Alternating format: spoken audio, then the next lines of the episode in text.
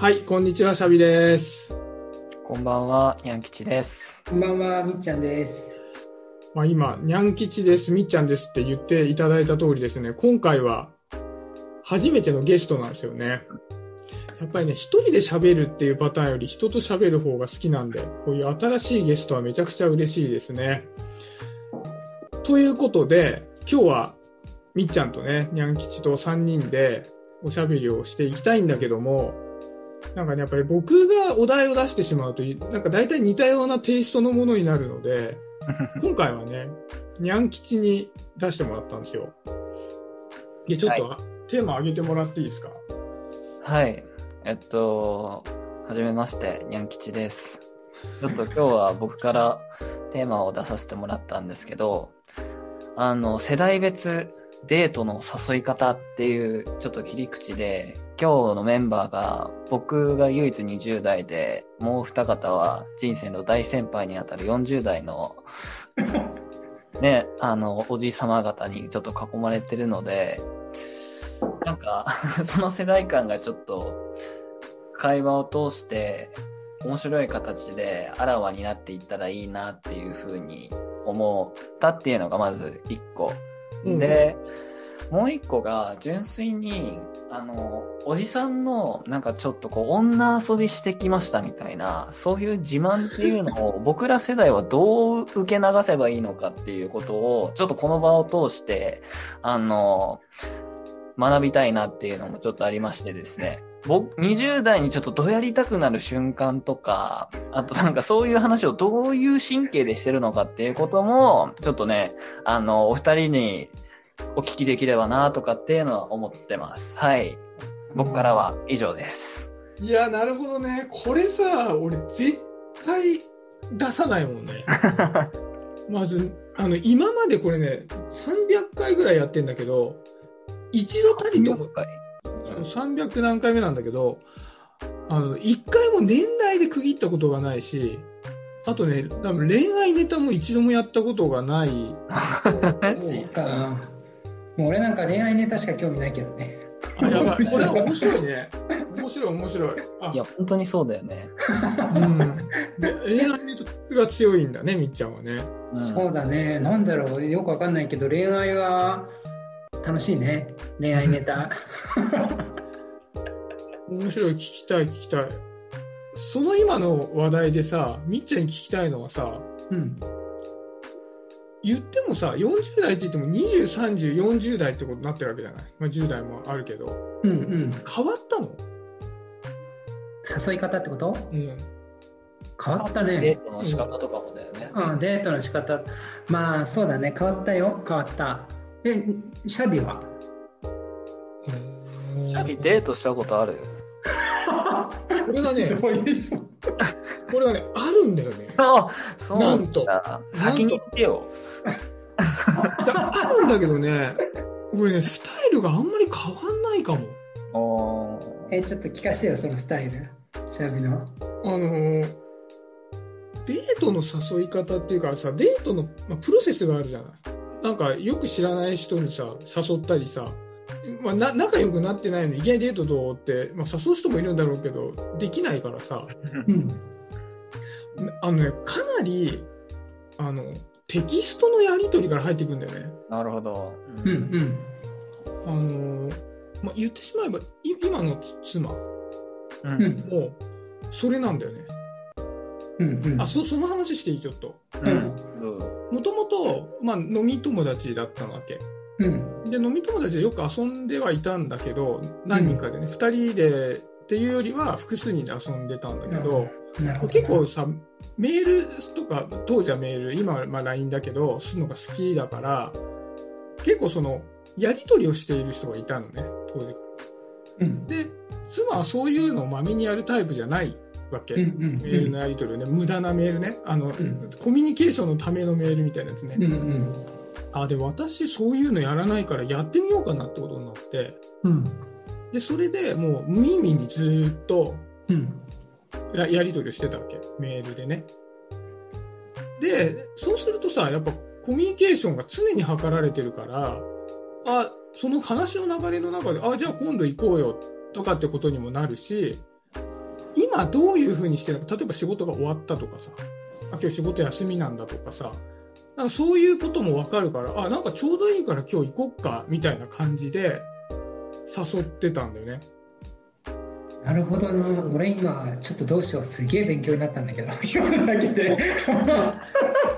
いや、俺ね、多分ね、世代別じゃないよね ちょっとニャン吉のやつは20代だから一旦ちょっと置いといて、俺ね、多分ね、基本的に臆病なんだと思うんだよね、だから。なるほど。あの、断られるこ可能性がすげえ高いのに誘うってことできないんだよ。うん。うん。だから、もうすげえ自然としか言いようがないみたいな状態になって誘うんだと思うんだよね。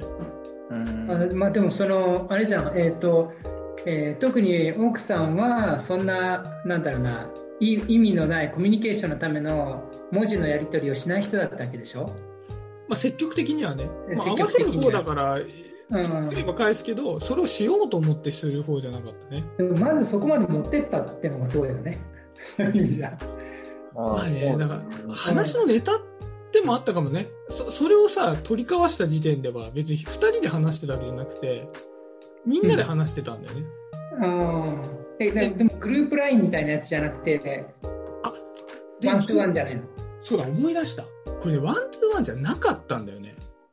ああなるほどねそう。川近さんと逆だね、先方が。嘘。そうだねうん。もう、あの、すぐ個人戦に持ち込む。あの、えっとね、3人だったんだけど、多分1人がめんどくさくなって早々に脱落したんだ。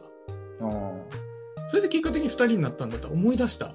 え、俺ちょっと、その、みっちゃんこと川近さんからうん。聞きたいやつはどういうやつなの？個人戦に持ち込むやつ聞きたい。いやいや僕はもう普通に食事を食事に誘うご飯。ご飯行こうっつって。え、それはさ、うん。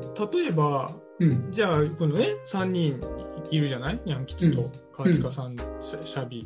うん。なんか、お面白い人がいるから今度誘うわとか言ってさ、一人じゃ女の人が来たとするじゃない？うん。でもそれは、じゃあ例えばシャビの友達だから、川近さんはそんなに仲良くなかったとするじゃん。うん。でもまあそこで4人で喋ったから、一応連絡先も知ってるし、一応知り合いになりましたと。うんうんうん。いやでもなんか川近さんがすごいその人のこと誘いたいと思ったら、その段階でも誘っちゃうの、ああちょっとそういうシチュエーションパッと振り返ってあんまり今まで体験したことがなかったな。それ俺多分誘わないなそれは誘わない。じゃあもうちょっと違うんだね。もうちょっと多分よ寄せてからのやつだね。まあそうだしあとはこの友達の初めからどうあの候補にどうみたいな例えば彼氏彼女候補にどうみたいな紹介だったら全然遠慮しないんだけどなるほどね。紹介されたんであればね。そうそう今の話今のシャビのパターンっていうのはさ全然そうじゃなくてシャビの女友達とこう知り合ったみたいなシチュエーションでしょ？そうそうそうそう。そうだからそれはね僕はね行かないね。それは誘わないね。いやもしシャビとなんか やんごとな きにいやいや、なんかさ、紹介されたんだとしたらさ、うん。それをもう誘うじゃない？自分が気に入らないんじゃなければ。そうだね。彼女、彼氏、彼女候補としてうん。誘うやってるから、うんうんうんいつまでも3人も4人もなってたらさ、うん。え、何この人な何なのってなっちゃう可能性もあるし。うんそうだね。だから、どっちかっていうと聞きたいのは、今、その僕との関係性っていうよりはさ、うん。初め大勢の中で知り合っただけだから、ああそういう関係性じゃなかったんだけど、うん。でもこの人誘いたいよってなった時に、うん。なんかもっとすごく仲良くなってから誘うのか、もう、なんか、いやもう僕はこの人のことが気になってるんだから誘うぜっつって誘う。ある程度仲良くなってから誘うかなあそういう意味ではシャビと似てるかもしれないなある程度えっ、と同意がある前提は欲しいなとは思うねああ、そうなんだ。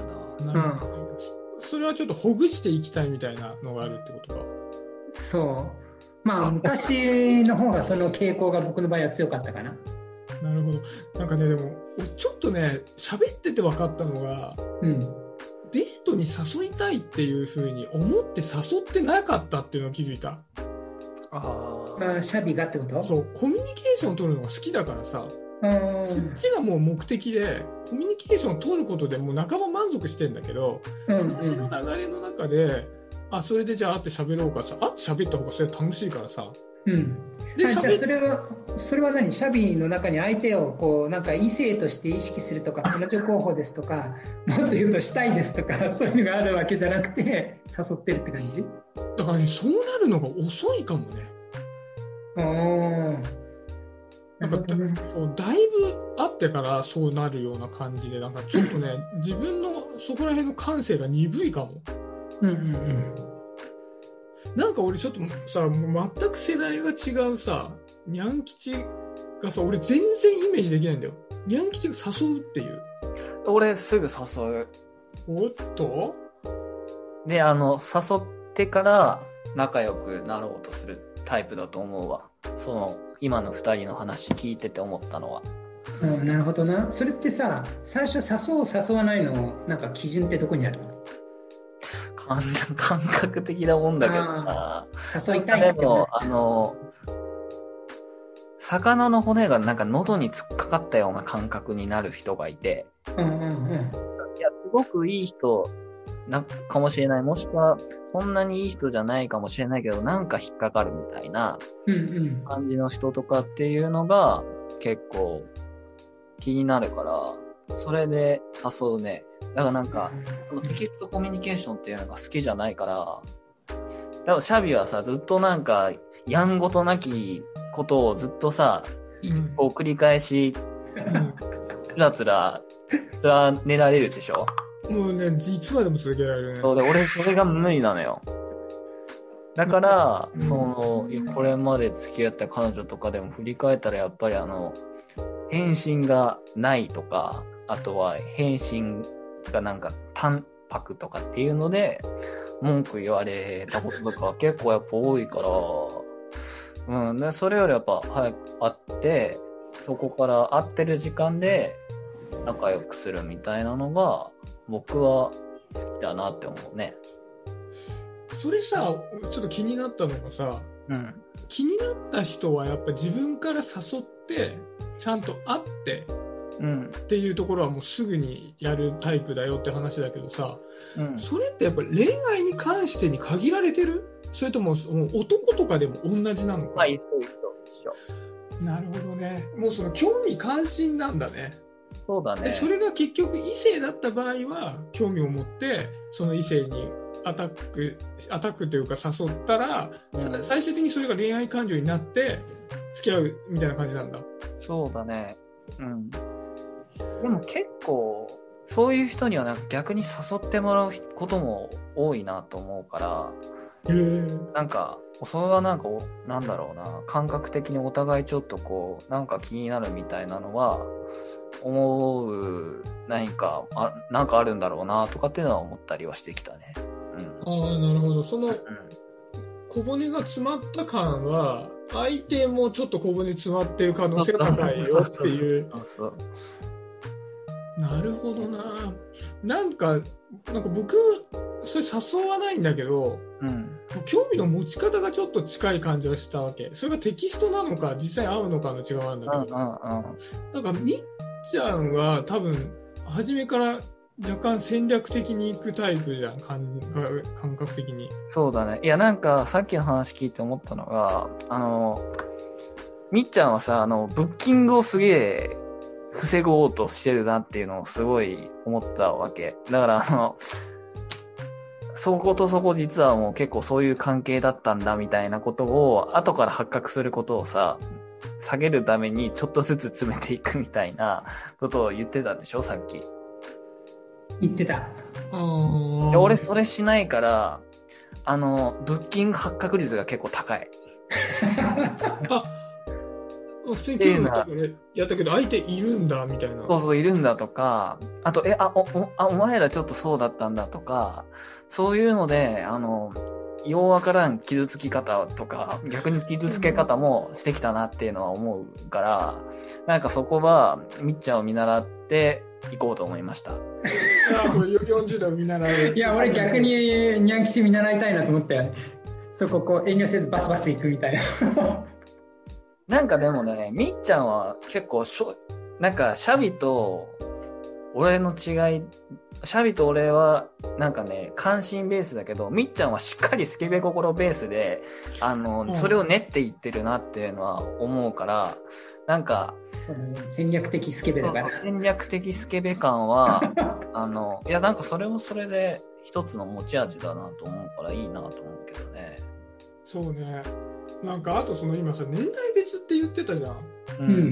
で、俺さ、あんまり自分の年代を意識したことなくてさ、あ、年代かと思ったんだけどさ、よくさ、40代とかでさ、あの、うざいメールみたいなのさ、うん。例で出されるときあるじゃん。おじさん公文とかでしょ、そ、うんおおじさん何？おじさん公文って言って、あそう、俺さ、もしそれだったらどうしようと思ってさ、なんか俺ずっとそんな調子で生きてるけど、なんか実はすげえうざかったら嫌だなと思って。めちゃめちゃく、なんか、話に乗っかってさ、喋ったりしてるけどさ、テキストで。もうなんかこの人何なんだろうみたいなさ、もう典型的なそれだったら嫌だなと思ってさ、ああ、なるほどな。ちょっと今それに傷ついてる。自分でまあまあそうでもそうだよな正面切って指摘はしないだろうからね 静かに去ってくんだろうねそうそうそうそう。そうね。え、なんかさ、でも逆にじゃあその、20代とか、まあ、20代前半、20代後半問わずなんかまあもう一回り近くしたうん。で、とかっていう人になんか正面切ってさ、それは違うだろみたいなことをなんか注意されたりとかしたことある？それに対してどういう対応を取るかによってさ、多分20代も結構人を、大人のなんかスタンスを見極める癖は結構もうついてる人の方が多いと思うから、なんか言いやすかったら結構伝えるはずなんだよね。だから20代とかそういうくくり問わず。え、ちょっとこの、その話めっちゃ言いたいことあるんだけど言っていい？まあどうぞ。これね、多分、今の話って、すごい自分が社会生活で困ってきたことなんだよ。なんかね、あの、この配信でもね、前ね、誰か別の人と喋った時にも言ってたんだけど、俺のその先輩後輩とかの意識がないのね。うんうんだから、年下の人に何か言われても、何とも思わないんだけど、逆に言うと、上の人からでも、なんか意味わからなくさ、なんか教えてやるぜテイストで言われると、え、な、この人な何言ってんのかなみたいな感じで、いちいちいちいち嫌な気分になるわけ。うん。うん。だから、ただ仕事をしてるとさ、やっぱり相手は人生の先輩であり、みたいな調子で言うから、いちいちこっちはそれに対して、いや、そうは思わないっすね、みたいなやつすると、向こうもカチンとくるわけ。でも逆に年下の人に、なんか今日もなんかめめちゃめちゃ新人で入ってきた人に、なんか仕事のことをなんかいろいろ話をされてて、結果俺の方が知らなかったんだよね。あ、そうなんだとか言って、あ、なるほど、やっぱ俺は全然調べてないからダメだな、みたいなのがあって、なんかね、そこら辺は逆に、まあ、スムーズに行きやすいというか、何言われても何とも思わないから。年上難しいね、うん逆にね。うん。みっちゃんは？えー、どうなんだろう。いやでも俺も俺気にしないな全然。気にしないなっていうのはちょっと語弊があるんだけど上に言われても下に言われてもい一瞬気になるんだけどえ俺なんだろう言ってもらえることが嬉しいって感覚かな。ああ、確かに。特に下下からは。なんかあれだわ、ちょっと恋愛の話からそれちゃうんだけどさ、うんいやいいんじゃないフィードバックが欲しいんだよね。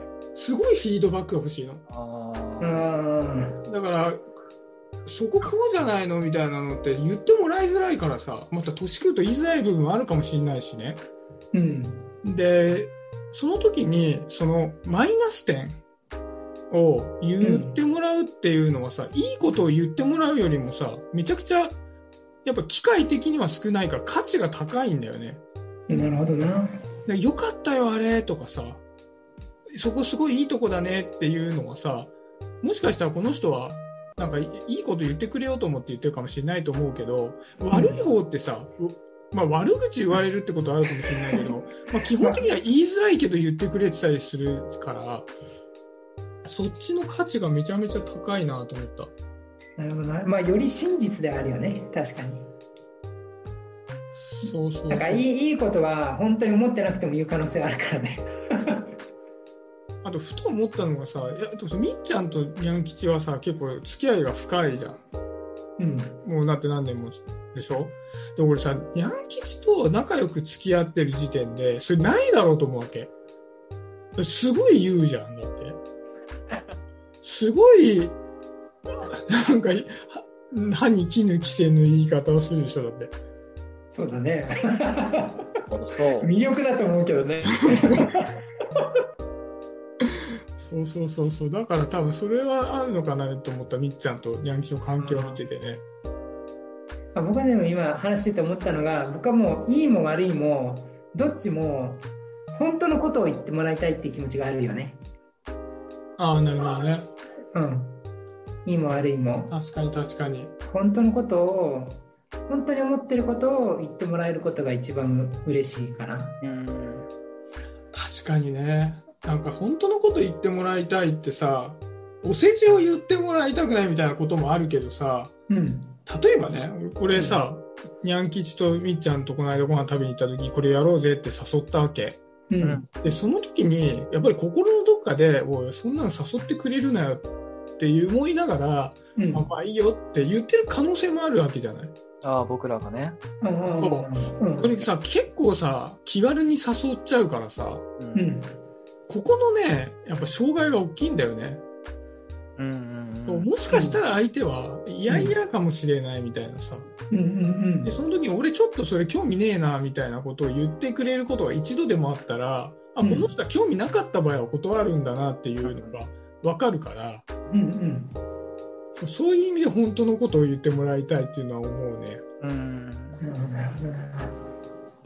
なんかでも、まあ、フィードバックってさ、あの、語源をたどったらさ、フィードをバックするって、だから鳥が、ひな鳥がしっかり食べれるように、親鳥が餌を噛み砕いて、ひな鳥のくちばしに渡してあげるっていうのがフィードバックのそうなんだ。語源なんだよね。そすごいいいことう。だからやっぱその、本当のことっていうのも、なんかそのままぶつければいいとかっていうもんじゃないだろうなとは思ってて、うんうん。なんかね、なんかの、あれで、なんか、真実はチョコにくるんで渡せみたいなことわざがあるんだよ。めっちゃいい、いいことわざ。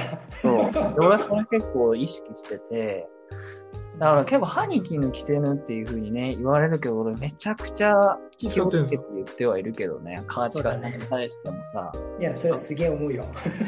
だから、あのなんかそれをなんか伝えるとかっていうのも、やっぱ一つやっぱその人に関心が、なんかフィードバック欲しいってさ、もっとこう上流を辿っていったらなんか自分に関心を持ってほしいとかっていうものもすごい近いものがあると思うんだよね。うんうんうんうん。来てくれてるとか。関心を寄せてくれるとか、気にかけてくれてるとかさ、なんかそういうものは同じ、あの、カテゴリーな気がしてて、うんだからやっぱすごいなんかその人が何を言われたらすごい傷つくかとかっていうのをさ、だからあえて傷つける必要はないけど、これはちょっと耳が痛くなるかもしれないけど言うみたいなことは、やっぱタイミングであったりとか、あとなんか、うん。言い方を柔らかくするんじゃなくて、セットで何を伝えるかとかっていうのは結構大事にはしてるなっていうのは、今、二人の話聞いてて思ったな。なんかでも、ヤン吉のことを、そういう、なんか、結構言うよねっていうイメージをさ、抱いたっていうのがなんでかなと思ったの？ヤン吉はすごい気にして言ってくれてるけど、あ、まあ結構言う方だよねっていうふうに、なんで思ったのかなって考えたときに、やっぱり、基本的に言わないんだろうね。だから、ニャン吉はそれを気を使っても言ってくれるから、結果相対的に言ってない人が多いから、ああ、そういうことすごい、そう、言ってるように聞こえるんだろうね。でも本当は同じのを、は本当に歯歯に金抜きせぬ言い方をしたら、うんもしかしたら僕はフィードバックが欲しいよって言って、あ、くれてありがとうと思ってるけど、みんながそれをちゃんとチョコに来るんで言ってなかったら、本当はカチンと来るのに、うんその気遣いに乗っかって、いや、俺カチンと来ないからさと思ってるだけかもしれないよね。うん。なるほどね。相対的にね。なるほどななんかそういうのもやっぱまあ元の話に戻るけど、デートの誘い方とかもさ、うんうん。例えばなんかちょっと最初は時間かけたいみたいな人もいるじゃん。うん。あの、親しくなるまでに、うんうん。あの、ちょっとずつ、2ミリずつコミュニケーションを詰め、取って距離を詰めていきたいみたいな人もいればさ、逆にもう、はい、はい、はい、サクッと、はい、みたいな。人もいるからさ、なんかそこもやっぱ人に関心を寄せてみるみたいなのを結構、なんか、うん、通ずるというか、大事だなとは思うよね、やっぱ。あ、その相手を見て。そうそうそう。相手を見て誘い方も変えるとかっていうのが、本当のデートの魔術師なのかもしれないなと思いました。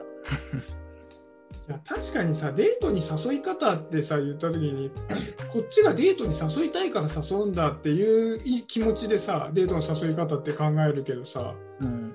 やっぱ向こうもデートをしたくてこっちもデートをしたくて誘うっていうのにはどういうふうになったらなるのかなって考えたいもんね。うん、そうだね。まあ、どういう風に誘われたら一番相手が心地いいかとかさ、そういう観点は、やっぱり大事ですよね。そうだね。なんかそう考えると、便利な世の中になった反面、そこに持っていくまでがさ、すごいなんかすっ飛ばされるようになっちゃったなって感覚もあるな、俺。ああ、確かに。